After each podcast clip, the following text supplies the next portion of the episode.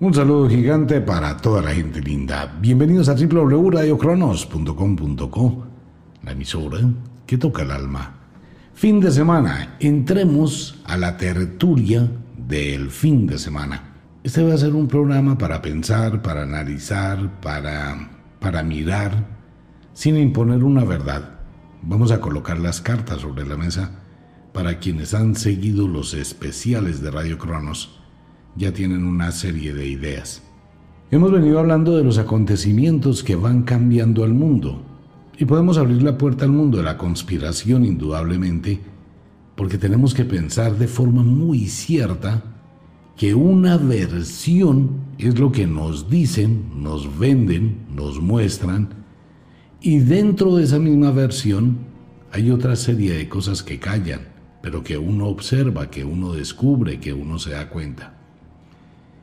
Entonces, ¿qué es la realidad? Lo que nos venden, lo que nos muestran, lo que nos dicen, o lo que uno empieza a apreciar de trasfondo, eso hace que crezcan los comentarios, las dudas, la incertidumbre para quienes ven un poquito más allá. Vamos a colocar las cartas sobre la mesa. ¿Hay aves en Marte? ¿Hay insectos en Marte? ¿Hay vida en Marte? La respuesta normal es no. Y la NASA de los Estados Unidos y otros sitios del mundo dicen no, y los científicos dicen no, y todo el mundo dice no hay vida en Marte. Hasta ahí vamos a mirar lo que dice la ciencia, lo que dicen los políticos, unos, lo que dice la ciencia y los científicos. No hay vida en Marte. Pues bueno, pero vamos a comenzar a mirar lo mismo que entregan los robots que están sobre Marte en las imágenes que mandan.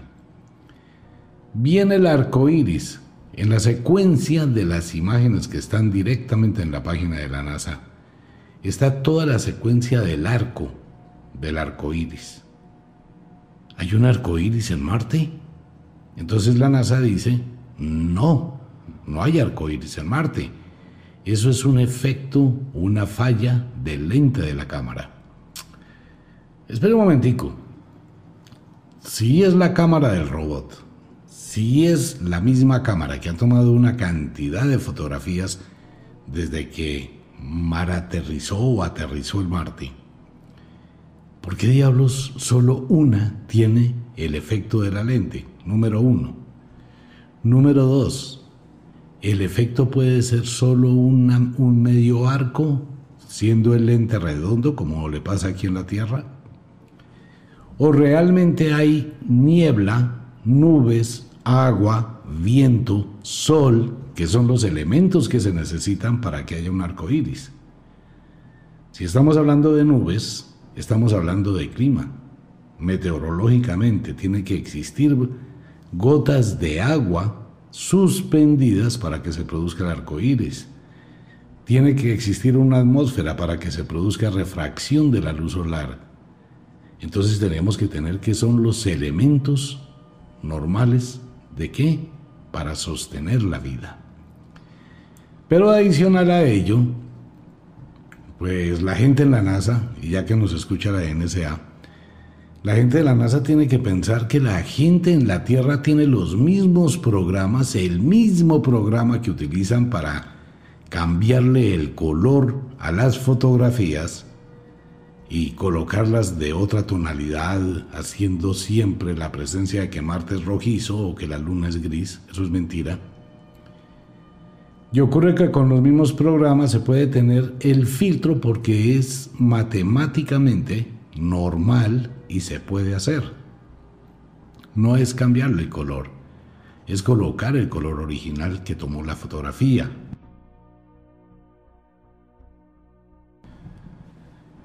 Cuando se hace esa operación, pues venga, fuera del arco iris, póngale cuidado a lo siguiente. Tenemos los diablos o duendes, que son estos eh, tornados miniatura que siempre han existido en Marte. Tenemos los geyser, el Marte, que expulsan vapor, decían que no era vapor, sino metano u otro tipo de, de gas, pero están activos. Tenemos movimientos telúricos o sísmicos en Marte, tenemos arcoíris en Marte. Tenemos, no falta sino que caiga un aguacero sobre el, el rover o sobre estos robots que están allí. ¿Y qué tenemos? Que tenemos una cantidad de puntos que aparecen en el foco de la cámara, en el espacio marciano, en la atmósfera marciana, bajo un cielo azul. ¿Qué son esos puntos? Bueno, mucha gente que tiene metido en la cabeza el cuento de los ovnis, pues va a decir son objetos voladores no identificados porque están estáticos. Son aves. Un ave que viene volando de frente contra la cámara, pues pareciera que estuviese estática. Es una fotografía. ¿Qué son toda esa cantidad de puntos? ¿Qué son las luces que hay sobre Marte? Ahora bien, a uno le dicen una cosa, la realidad puede ser otra. 90 grados centígrados bajo cero, la noche marciana, mm, es para pensarlo, ¿no? Ok, pero hay algo bien interesante frente con este tema. ¿Qué pasa? Hoy, en Estados Unidos hay cuatro, cinco o seis empresas que están empezando a hacer pruebas para conquistar el espacio. Ya van a construir el primer hotel en la órbita de la Tierra está um, Galactic, Orbit Galactic, que es de Richard Branson, está SpaceX, que es del Elon, Musk, está la NASA y creo que hay otras tres empresas privadas de aviación que están creando algún tipo de naves. Eso es por el lado de Estados Unidos. Ok, tenemos a Estados Unidos en una carrera aeroespacial violentísima. Vámonos para el otro lado. Tenemos a Israel, aliado de Estados Unidos, que también está en la carrera espacial. Tenemos a India, que también está en la carrera espacial. Tenemos a China. China está llevando una competencia cuerpo a cuerpo con Estados Unidos. Acaba de aterrizar este robot que va a despegar el helicóptero este fin de semana o la semana entrante pero China va a aterrizar su sonda en la mitad de mayo. Y China ya tiene planes, le va a ganar a Estados Unidos y a Rusia en la carrera aeroespacial. China ya tiene todo el robot listo, montado, tiene todas las herramientas, van a llevar un robot constructor. A que no adivina dónde.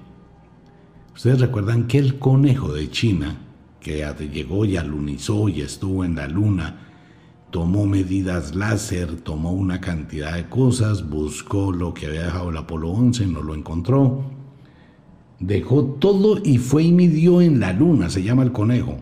Lo que hizo ese conejo es ir como un topógrafo a medir y a buscar el sitio donde China va a empezar a mandar robots constructores para construir una base espacial en la Luna. Entonces, ¿qué tenemos? Mientras que Estados Unidos está en la NASA buscando muñequitos, algo que ya saben de antemano, ya les voy a decir por qué saben que ya hay vida en Marte y por qué existen extraterrestres y por qué hay amigos de allá arriba. China no le está botando mucha corriente a Marte, pero sin embargo también está en Marte. Ya tiene todo listo, China, para crear una base lunar científica. Pero como China está de la mano con Rusia, espera y verá, China está creando un cosmódromo para lanzar en promedio 120 cohetes al espacio al año. Eso equivaldría a 2.5 cohetes semanales que van a llevar al espacio. Rusia ya está, ya está logrando, como lo dice Elon Musk, que sería la competencia de Rusia, ya está logrando Rusia también tener cohetes recuperables para viajar al espacio. Acaba de salir la Soyuz otra vez. Entonces uno dice, espera un momentico, los grandes países multimillonarios se están volcando a Marte, a la Luna. ¿Cuál es la razón? ¿Por qué el afán de la carrera espacial cuando tantos millones y millones de dólares no se están invirtiendo en la Tierra? ¿Será que saben algo de la Tierra que nosotros no sabemos? ¿Están en el afán de buscar el plan B ante un probable cataclismo en la Tierra? ¿Existe ya una base marciana? ¿Una base humana en Marte? Porque es que venga, le cuento. Pues uno empieza a mirar, por ejemplo, lo de SpaceX. Todos los cohetes que ha enviado a la nave internacional y los que ha enviado para colocar satélites, pues vuelven a la Tierra y aterrizan muy bien, menos el Starlink, que están haciendo pruebas. Se me ocurre pensar en el mundo de las conspiraciones si paralelamente a esos lanzamientos no hay otro tipo de lanzamientos. Ustedes recuerdan a los señores que se ponen una mesita y salen a la calle y colocan una mesita con una valletilla roja, tres vasitos y una pelotica. Y empiezan, ¿dónde está la bolita? ¿Dónde está la bolita? ¿Dónde está la bolita? Y usted paga como un bobo una cantidad de plata y destapa, no, no está aquí. Destapa, no, no está aquí. Cuando vea eso le voy a enseñar un truco. Cuando le digan dónde está la bolita, usted dice, mire, la bolita está aquí en este vaso, pero no lo levante. Usted coloca y dice, aquí en este vaso está y levanta los dos vasos de los lados. Entonces, en los dos vasos de los lados no está la bolita, porque la bolita no está en ningún vaso. Pero la persona que estaba haciendo el juego no puede decir que no está la bolita ahí, porque donde él destape el vaso y muestre que no está la bolita, usted lo demanda por estafa. Ese es un truco de inteligencia, ¿no? Pues no levanto el vaso donde yo digo que está, sino lo de los dos lados. ¿Dónde está la bolita? Es un distractor. ¿Dónde está el cohete? Es un distractor. Desde el año 1969 tenemos tecnología para viajar a otros mundos. Estoy hablando de la parte terrenal. Estoy hablando de la parte terrenal. ¿Cuál es la carrera aeroespacial en este momento que no se está invirtiendo en el desarrollo humano? No se está invirtiendo en países subdesarrollados para generar una mejor calidad de vida de los humanos. Se está invirtiendo millones y millones y billones de dólares por viajar rápidamente a Marte. Todavía ni siquiera conocemos las profundidades del mar. Es una carrera tan espectacular de casi unas 15 empresas. Por favor, a partir dentro de, de tres meses, a partir de septiembre, en promedio, de todos los países que tienen la carrera espacial, se estará lanzando un cohete al espacio, viaje a Marte, a la Luna, un cohete por día. Estará saliendo de la Tierra. Es que hay un afán tenacísimo. Se van a construir hoteles, se van a construir ciudades marcianas, se van a construir bases en la Luna. Y todas estas bases, ¿qué va a pasar? Que el primero que llegó va a decir esto es propiedad mía Qué pena, aquí no hay leyes, no existen leyes en la Tierra. ¿A quién le pertenecen los planetas? ¿A quién le pertenece la Luna? ¿A quién le pertenece Marte? ¿A quién le pertenece Mercurio, Júpiter, lo que sea? Preste atención, si llega a Estados Unidos, Estados Unidos solito, bueno, Estados Unidos, Israel, Batman y Robin, a la Luna. Pero sucede que en la Luna está China, Rusia, India, que son aliados, ¿qué tiene que hacer Estados Unidos con Israel en algo tan pequeñito allá arriba? Piensen en el tamaño del problema que va a existir allá. Tiene que existir algunas leyes diferentes. Tiene que existir algo distinto. A no ser que ellos sepan algo que nosotros no sabemos. Por eso se abre la puerta al mundo de las conspiraciones. Pero más que las conspiraciones, Existe un trasfondo de todo esto. Los que han seguido el programa de Omnis de Radio Cronos recuerdan varios temas. Mire, no busquemos extraterrestres afuera. Los extraterrestres, y qué bien por la gente que ha empezado a despertar. Les recuerdo a muchos oyentes que llegan nuevos a la sintonía. Este programa tiene casi 45 años al aire. Llevamos cuatro años, cinco años en Internet y el resto ha sido en, emisoras colombianas, Caracol Radio, Todelar, Cadena Super, emisora olímpica en Barranquilla, 105.9 en la ciudad de Nueva York, y en las diferentes emisoras en Colombia, donde hemos realizado programas en La Voz de Bogotá de Todelar, en Radio Única de Todelar, en emisoras Nuevo Mundo de Caracol, bueno, en fin, o sea que esto es muy viejo. Y hemos estado hablando de cómo se desarrolló la vida y cómo quedaron ruinas de civilizaciones muy avanzadas que posteriormente fueron olvidadas y convertidas en dioses. Ha empezado a encontrarse que muchísimos jóvenes, muy inquietos del tema, empiezan a buscar, a indagar y a descubrir lo mismo que la religión. Quiero felicitar a tanta gente que comparte ya cosas en Internet sobre la religión, sobre esa mentira, sobre ese engaño, bueno, en fin. Pero entonces tenemos que la ciencia está perdiendo valor frente a la inquietud y el conocimiento. Charles Darwin es un mentiroso. La evolución no existe. No hay una forma de definir la evolución entre los homínidos y el hombre o el humano o el Homo sapiens. No hay forma, eso es un salto evolutivo en la naturaleza. Lo demás es una clonación absoluta. No existe, no ha existido la evolución de nadie, de ninguna especie. No hay. El cocodrilo y el caimán que tienen 400 o 500 millones de años son la misma vaina. Hace 500 millones de años ya y hoy lo mismo. Los elefantes, los tigres, muchos animales son simplemente autoclonaciones. Salen los científicos a decir que una gran explosión fue la que causó que existieran los bosques, pero que esa gran explosión que llegó en el Golfo de México y un satélite, un meteoro, destruyó los dinosaurios y destruyó la vida. Pues eso es un carretazo que solo se cree en ellos. Si un biólogo, un científico, un geólogo llega y dice que un meteoro, un asteroide, gigantesco impactó contra la Tierra, su impacto fue tan violento que destruyó la vida en la Tierra, alguien que explique cómo diablos la vida volvió a surgir de las mismas especies. No es que se murieron solamente los dinosaurios. Ajá. ¿Y el resto qué? Las vacas y los toros y los elefantes y las jirafas y los murciélagos. Así dicen los niños, ¿no? Entonces todo eso que eso no se murió, pues. Errado, ¿no? Equivocado. Es lo mismo que la concepción de la luna, ¿no? Es que la Tierra se estaba formando y llegó un, planeta, un exoplaneta y como una carambola de billar, ¡pa! Le pegó a la Tierra y entonces salió un pedazo de tierra flotando, se convirtió en la luna. En serio. Eso es como coger una piedra y tirársela a una sandía, a ver cómo queda la sandía.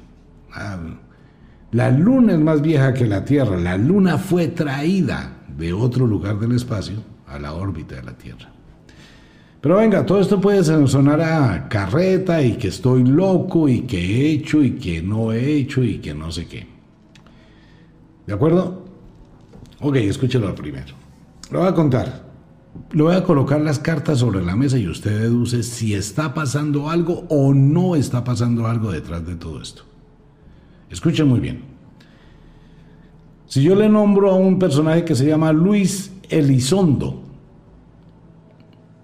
¿qué le dice a usted ese nombre? Luis Elizondo. Sabrá, sabrá la familia quién es porque mm, ni idea. Bien, quiero decirle lo siguiente. Este señor Luis Elizondo es el exdirector del programa del Pentágono sobre ovnis. O sea, no es cualquier, eh, bueno, como dicen por ahí, no es cualquier cosita pegada en la pared. No, es un tipo que ocupó uno de los cargos más importantes el director del programa de investigación científica sobre objetos desconocidos del NORAD en los Estados Unidos. Es el exdirector del programa del Pentágono sobre ovnis. O sea que es un tipo que sabe lo que habla. ¿Qué pasó con él? Mm, ustedes recuerdan que Donald Trump, el señor Donald Trump, que será noticia en los próximos días, él inauguró todo ese equipo de identificación de amenazas aeroespaciales de los Estados Unidos y después lo hizo Israel. Ustedes recuerdan ello y después lo hizo Japón. Pues este señor se retira del trabajo, deja de ser el director se convierte en exdirector.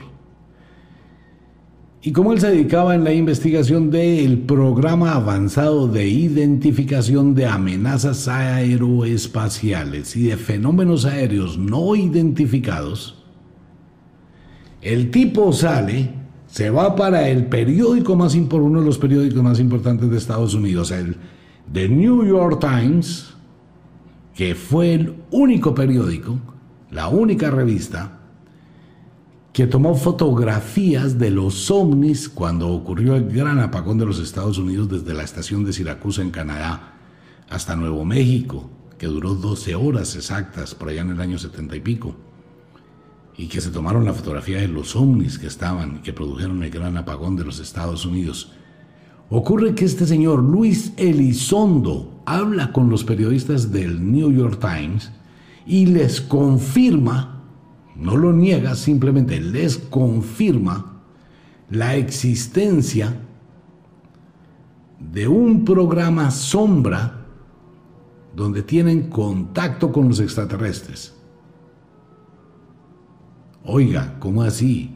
Él dice que tiene una cantidad de historias para contar sobre el fenómeno ovni y de, de cómo mantenían en secreto lo que, va, lo que vamos a escuchar ahorita más adelante. Esto lo está diciendo el señor Elizondo, que es el, direct, exdirector del programa de ovnis del Pentágono de los Estados Unidos. O sea, el tipo sale a hablar que existen cosas.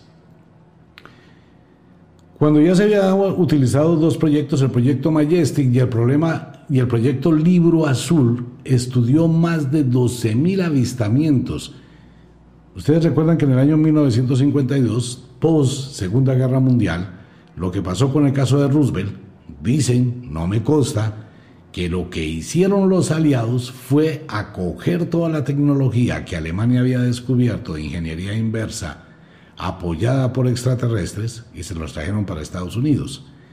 Que el accidente de Roosevelt en Nuevo México fue un acontecimiento de prácticas equivocadas entre humanos y extraterrestres en el fenómeno ovni. De eso ya se lo conoce todo el mundo, no va a contar la historia de Roosevelt.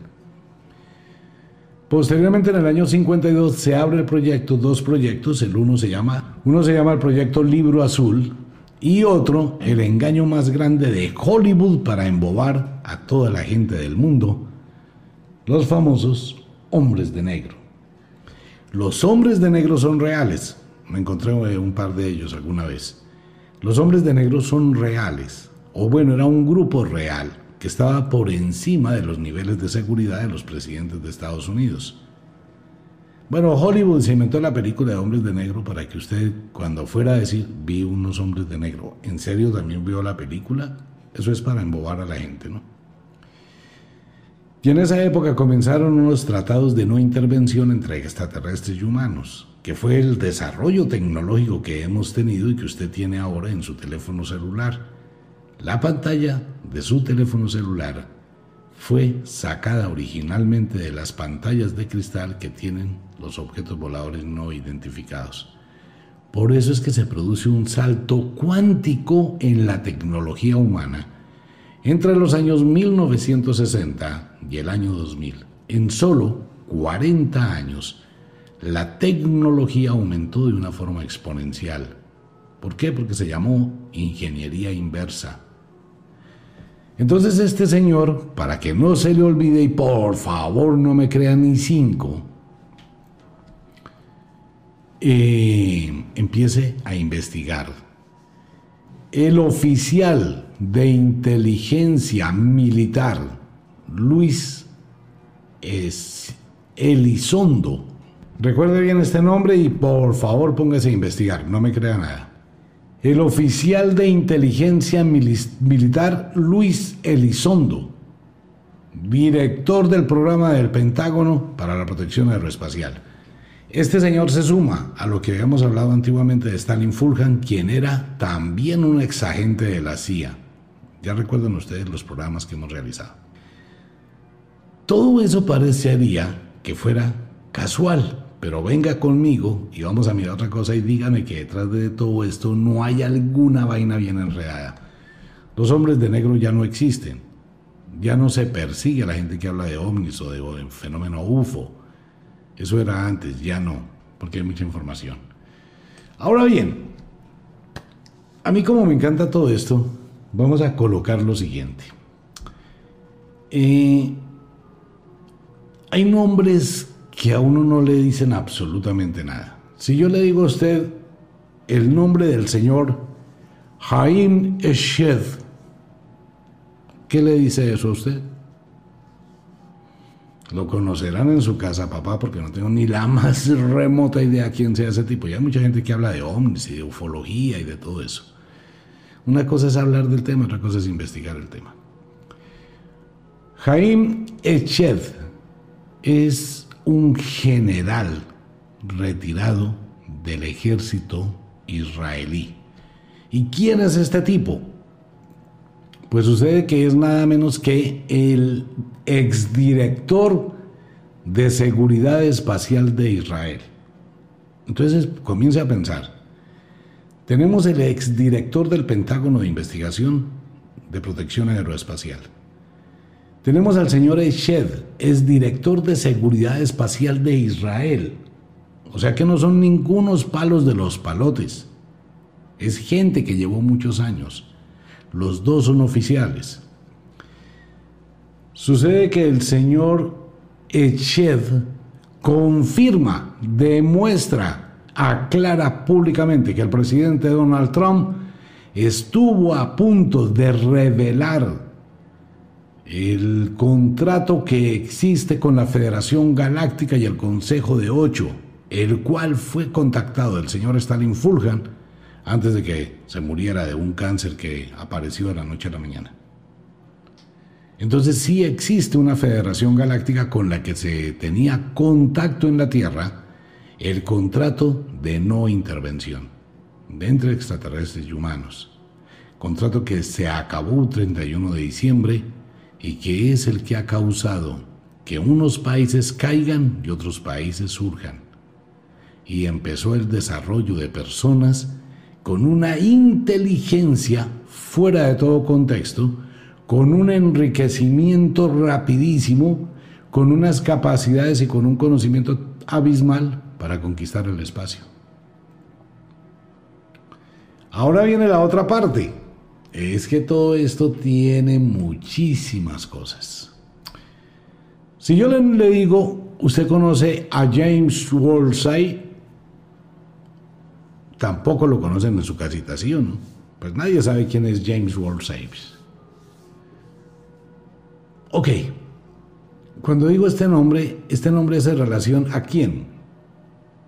al ex jefe de la CIA y él acaba de afirmar que también tiene pruebas de que existen los extraterrestres y que no son bélicos y no son nocivos para la humanidad. Y hace un comentario de cómo un avión de un amigo de él, un objeto volador no identificado, paralizó el avión a 40.000 pies de altura y el avión dejó de operar y fue controlado por los extraterrestres. No lo está diciendo cualquier bobito, lo está diciendo el ex jefe de la CIA. Es importante aclarar que en reuniones secretas en los Estados Unidos se expuso la aparición de un ovni triangular, un ovni piramidal gigantesco que apareció en el Kremlin en Rusia y apareció también sobre el Pentágono en Estados Unidos, sobre Washington. Ok, pero ahí no acaba todo. Todo esto que estamos hablando lo había dicho Stalin Fulton en su libro Revelaciones del Cambio, del que hemos hablado muchísimas veces aquí en el programa. Tres exdirectores que no son ningunos bobitos. De verdad, gente muy seria que sale a decir este tipo de cosas. Y se habla de personas que empezaron a nacer desde el año 1957-58, cuando llegó el proyecto Humanidades en el Golfo de México, en la península de Yucatán. Empieza el proyecto Humanidades. Han nacido personas que están influenciadas por extraterrestres Venga, ¿usted quién le dice que toda esta gente que tiene tantísima cantidad de plata y que hace una cantidad de cosas impresionantes en la tecnología humana, son humanos? Y si son humanos, ¿quién nos dice que no están, digamos, inducidos por inteligencia extraterrestre? Venga, no, no vengan con el cuento, no estoy demeritando en ningún momento la capacidad humana, pero los humanos no estábamos en capacidad de hacer muchísimas cosas hace 5.000 años. Y nadie puede explicar cómo se construyeron lo que hoy llamamos ruinas. O tecnologías imposibles como las pilas de Bagdad, como los discos genéticos, como los discos de dropa, como las calaveras de cuarzo, como los templos maya. No tenemos ni idea, no podemos llegar a decir qué diablos era ese cilindro que iba a entrar al volcán Popocatépetl y explotó antes de ingresar no podemos seguir diciendo que todos los videos que aparecen del fenómeno ovni en Internet son falsos. Pero por favor están las declaraciones de personas importantes. Están las declaraciones de gente que se dedicó toda su vida y que tenía la capacidad, la tecnología y el ingreso. Están los reportes de pilotos de aviones comerciales. Están los videos de pilotos de aviones de guerra persiguiendo ovnis. Y ahora nos vienen a decir que el arco iris que hay en Marte es una falla de la cámara. ¿En serio? ¿O realmente existe algo más en Marte? ¿Ustedes recuerdan la película Contacto de Carl Sagan? ¿Para qué voy a construir una nave si con el precio de una puedo construir dos? Y mientras que allá ponemos a los bobos a mirar dónde está la bolita por este lado, ¿usted quién le dice que no están enviando una nave o que no enviaron naves desde otros lugares del mundo, desde una isla? ¿Quién se va a dar cuenta de eso? Nadie. ¿Puede existir humanos en Marte? Hay muchas cosas que llegan a permitir pensar que ya llegó la humanidad a Marte, que algo pasó, que algo extraordinario, que puede existir realmente una, un tratado entre extraterrestres y humanos, como lo decía Stalin Fulhan cuando hablaba con la Federación de Ocho. Y lo acaba de decir el Señor de Israel también, que existe la Federación Galáctica. Y si esa Federación Galáctica, a través de la venia de los humanos, se llevaron humanos para Marte, ¿quién le dice a usted que toda esa gente desaparecida, todos los días se desaparece una cantidad de gente impresionante y nadie sabe cómo? Simplemente se desapareció, punto. A ver, si usted va caminando por la calle, llegaron y le colocaron algo y perdió el conocimiento. Cuando recupera el conocimiento tiene un vestido de cualquier color, voy a decir que un vestido de color blanco. Le acaban de rasurar el cabello, le quitaron todo lo que tenía en las manos, su reloj, el esmalte, el esmalte de las uñas, todo lo que tenía. Todo le depilan las cejas y lo, le quitan todo el pelo. Eso es para que usted cuando se vea en el espejo no reconozca su imagen. Y usted despierta en una habitación totalmente blanca y en una cama. No tiene nada más. Y usted despierta ahí y empieza a gritar y a decir, ¿dónde estoy? Por favor, que alguien me hable. Nadie le habla, le pasan la comida por debajo de la puerta. No hay respuesta, usted grita, llora, se desespera, pelea hace de todo. De pronto puede ver su imagen en el espejo. Y usted se ve, pero se ve completamente cambiado, se ve sin cejas, sin pestañas, sin pelo, sin maquillaje. Su mente en ese momento entra en conflicto. ¿Qué me pasó? Entonces usted empieza a decir mi mamá, mi papá, mi novio, mi novia, mi hermano, mi tío, donde trabajaba, mi casita, mi gente. Y de pronto escucha una voz que le dice, usted está equivocado, todos esos son recuerdos falsos. Usted está viviendo en un DTX lugar. Todo lo que usted en este momento tiene en su mente son recuerdos falsos. Y ocurre que usted queda en esa habitación le voy a colocar 10 días. Eso es como fabricar un zombie en el mundo de la brujería. Es muy fácil, pero muy peligroso. Ocurre que durante 10 días usted no tiene luz solar, no tiene reloj, no tiene y no sabe ni siquiera qué horas son cuando se despierta. no tiene forma de medir día-noche. Usted está despierto mucho tiempo pensando bobadas, su mente está sacando los recuerdos que le quedan, pero algo le dice que eso es mentira. Usted puede estar despierto 28, 30, 35 horas y dormir 70. Y como está dentro de esa habitación blanca, no hay información para su subconsciente, su mente empieza a embotarse. Empieza a ponerse en blanco. Al cabo de 10 días, usted ya ha quemado todos sus recuerdos entre el dormir mucho, el estar despierto muchas horas se ha descoordinado. Y luego lo duermen. Y apareció usted en otro planeta.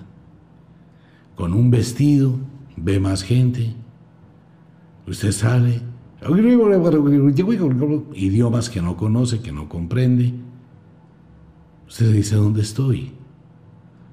Usted siempre estaba aquí, solo que se enfermó. Pues yo no, recuerdo estar aquí. Sí es que se dio un golpe en la cabeza. No es que yo vivía en Colombia. Colombia, ¿qué es Colombia? No, pues Colombia es un país muy hermoso con los pésimos políticos del mundo. Bueno, eso es otra cosa. Colombia es un país de paisajes, de gente especial. Colombia no, Colombia no existe. ¿Ríos? No, los ríos no existen. Solo existe este desierto. Esos son leyendas, cuentos suyos de películas que vio. Amigo mío, al cabo de cuatro meses usted ya no tiene personalidad, ni siquiera recuerda su nombre. Es un esclavo, punto. Desechable, nadie lo va a preguntar, nadie lo va a reclamar. Y está aproximadamente a 400 millones de kilómetros de la Tierra. Ese es un decir. Igual puede ser lo contrario, puede que se lo hayan llevado, esté estudiando, esté capacitándose en una tecnología, esté aprendiendo una cantidad de cosas impresionantes en otro universo, en otro mundo. Pueden ser un millón de opciones. Me invento cosas, ¿no? Como para decorar el programa. Pero todo es probable en este mundo. ¿Está la tecnología para viajar a otro planeta? Está la tecnología. Mire, esta semana estaba saliendo una especie de neuroinfluenciador, también de SpaceX, el Neurolink, que se lo colocaron a un mono, a un miquito, para que maneje un computador con las ondas cerebrales. Tesla, aviones, carros eléctricos con unas tecnologías impresionantes, cohetes, eh, internet satelital, que le estoy empezando a tener miedo a ese internet satelital no miedo porque esté haciendo algo malo, ni mucho menos. No, lo máximo es que me verán en pelotas, me verán desnudo, no más si acaso. No, miedo a que ese sistema de Internet, pues nadie va a tener una vida íntima. Pues los que no hacemos nada y no debemos nada, no hay lío. Pero la gente que tiene secretos, toda su información tiene que pasar por Internet. ¿Usted se ha puesto a pensar en el gran hermano? Voy a, voy a hablar un poquito de conspiraciones. Voy a suponer que esto es un programa para gobernar al mundo. ¿Qué mejor forma de gobernarlo que por la información que usted sube a Internet? Porque por Internet tiene, en este momento pues no se puede, porque hay división de grupos, ¿no? Digamos, eh, está el operador fulano de tal y el operador tal, y está el problema de Facebook, de WhatsApp, de Instagram, como que todavía no han integrado todo a un solo cerebro. Pero se me ocurre pensar que existe un cerebro, que no le interesa saber si usted se masturba o no se masturba, tiene sexo o no tiene sexo, eso son pendejadas. Voy a imaginar un cerebro que se llama inteligencia artificial. Que este cerebro de inteligencia artificial va a ser el administrador de ciudades interplanetarias en otros planetas. Va a ser el organizador de otros planetas. Ese cerebro de inteligencia artificial se va a alimentar con absolutamente todo lo que hace un humano. Tanto lo bueno, lo malo, lo prohibido, lo permitido, lo sucio, lo aborrecible, lo virtuoso. Absolutamente todo ese conocimiento de la humanidad. De lo que le gustó al niño de 8 años que empezó a desarrollarse. Usted se imagina un estudio de psicología en el control de las masas y de la mente, en el seguimiento de la delincuencia, en la concepción de investigar cómo actúa y cómo se puede manejar la mente humana si un cerebro, un robot de inteligencia artificial recogiera toda esa cantidad de información. Puede ser una película, tal vez sea una película. Pero imagínense cuánto conocimiento tendría ese, ese robot. Tomando en cuenta que a ese robot yo le puedo colocar todos los libros que se han escrito en el mundo en todos los idiomas, todos los desarrollos tecnológicos, todos los desarrollos total, absolutos que se han realizado en la Tierra, más toda la información que se le estaría entregando libremente a esa inteligencia artificial. Ahora bien, los robots que está vendiendo China, que está vendiendo Japón, que está fabricando Taiwán, y mucha gente que está comprando muñecas robots que hablan, hola, ¿cómo estás? Hombres robot, hola, buenas noches, vengo a complacerte en lo que tú deseas.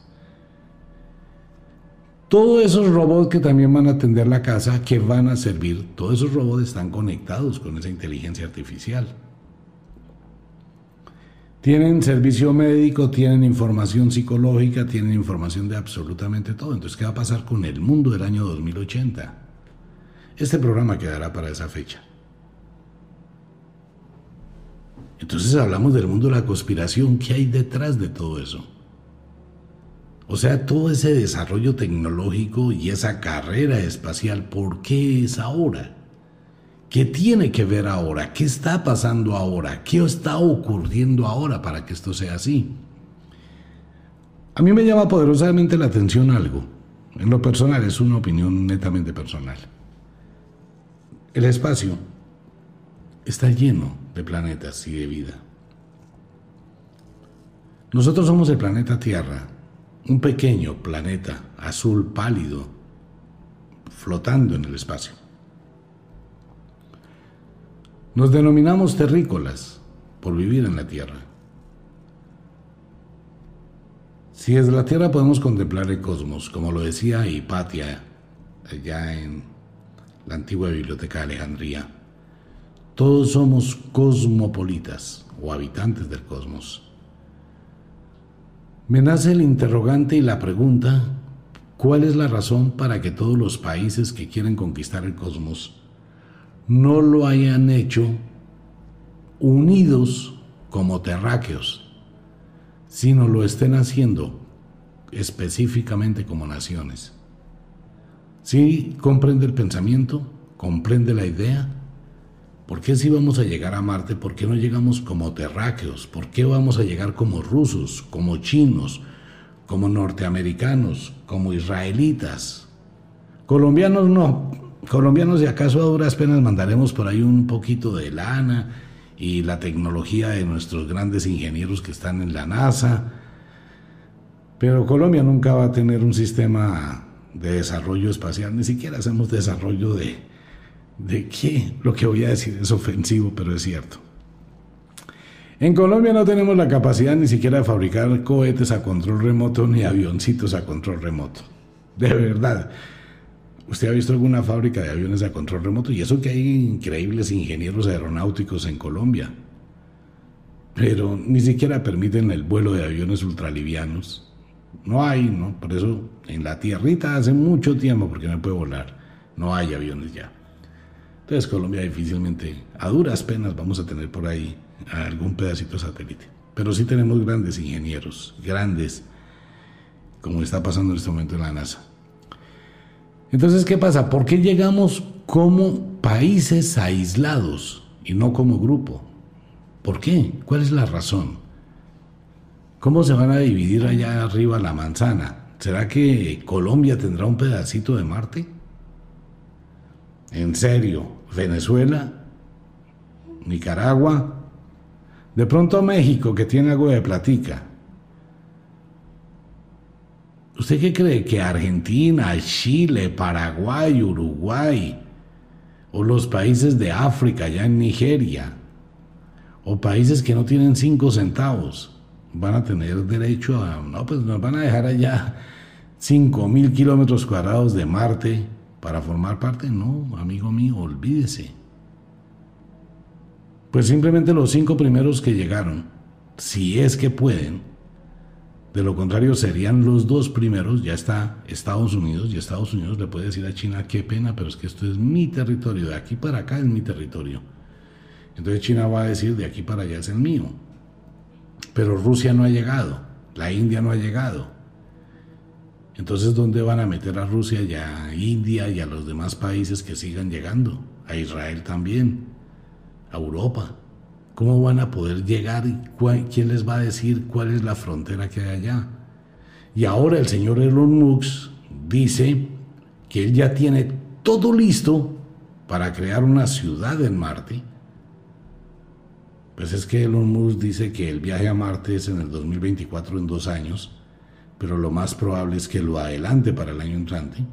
Al paso que va, por favor, Empezando porque con Starlink, imagínense la cantidad de millones de dólares que va a ganar, por, pues, que está ganando en este momento por segundo. No es eh, al día ni al mes. Starlink factura por eh, internet que está vendiéndole al mundo millones de dólares por segundo. Una vaina descomunal. Entonces él va a tener un gran pedazo allá, va a venderle los servicios a los que lleguen. Ahora, si China se hace dueño de la luna, pensemos un poquito detrás de todo esto que hay. Realidades y conspiración, indudablemente así uno no le guste pensar. Debe pensar en las dos opciones, porque las fotografías que llegan de Marte muestran o aves, o pajaritos, o insectos, o ovnis, o bueno, no sé. Hay muchísimas cosas que no se pueden definir. China tiene dos proyectos grandísimos, uno la conquista de Marte y otro la estación lunar. ¿Por qué ahora? Mientras que en la Tierra se producen terremotos, maremotos, erupciones volcánicas, una situación social gravísima en todo el planeta, pandemias, enfermedades desconocidas, muertes, o sea, uno cómo entiende que por un lado invertimos tantos recursos, que eso está muy bien, pero no de esa forma, no a esa velocidad. Y no sería que fuera de manera individual, debió ser algo colectivo, una sola bandera que identifique al planeta Tierra. Al menos eso dicen mis amigos de ahí arriba, pero ese tema no lo voy a tocar, no voy a hablar de lo que dicen ellos. Voy a hablar solo como aquí de la Tierra. La Federación Galáctica. A ver, amigo mío, ¿qué es la Federación Galáctica? La Federación Galáctica es un conjunto de ocho constelaciones. Entienda lo que le estoy diciendo. Cada constelación es como la galaxia, la Vía Láctea. Tiene billones y billones de planetas habitados. Y tienen un representante de esa constelación. Y no es la película de Star Wars. No, en ningún momento, es real. Y Stalin Fulham lo había dicho, lo acaba de decir el Señor de Israel. La Federación Galáctica son ocho galaxias que tienen ocho representantes y que forman la federación. Nosotros no tenemos eso. Nosotros estamos representados por un presidente de uno de los cada países que hay en la Tierra. Entonces el señor Putin va a llegar a Marte el señor allá en China igual, el señor el que esté en Estados Unidos, si es Trump, si es Biden, si, bueno, el que sea. No, vamos a ir en representación de un país. No, eso es lo que no funciona. Porque vamos a seguir llevando las secuelas del problema que tenemos en la Tierra, el problema que hay entre Rusia y China, la Guerra Fría con China, el problema con Estados Unidos, el problema entre venezolanos y colombianos, el problema en todos. Vamos a seguir arrastrando ese problema social, ese problema cultural, ese problema. Vamos a ver que el Papa va a mandar evangelizadores a ir a tratar de meterle a Dios allá y a buscar el negocio de la iglesia en Marte. No, venga, despertemos un poquito. En serio. Bueno, esa es la parte desde el punto de vista de la óptica humana. Pero ocurre, pasa y sucede que nada de eso se va a convertir en realidad. Porque el asunto va a ser con lo que van a tener que enfrentarse allá arriba. Ya están los comentarios, ya están las reuniones, ya hay la diplomacia entre la Federación Galáctica y la Tierra. No va a ser tan fácil, no va a ser tan sencillo poseer los planetas. Ya se van a dar cuenta, mire, mis amigos de allá arriba, que les mandan muchísimas saludes, dicen que el evento o el fenómeno ovni empezará a tomar mayor auge a partir de más o menos el mes de mayo, hacia mitades de mayo, vamos a tener gigantescos avistamientos del fenómeno ovni, vamos a tener señales en algunas cadenas de televisión, se va a tener información, mucha gente va a tener sueños reveladores y van a empezar a producirse otro tipo de eventos.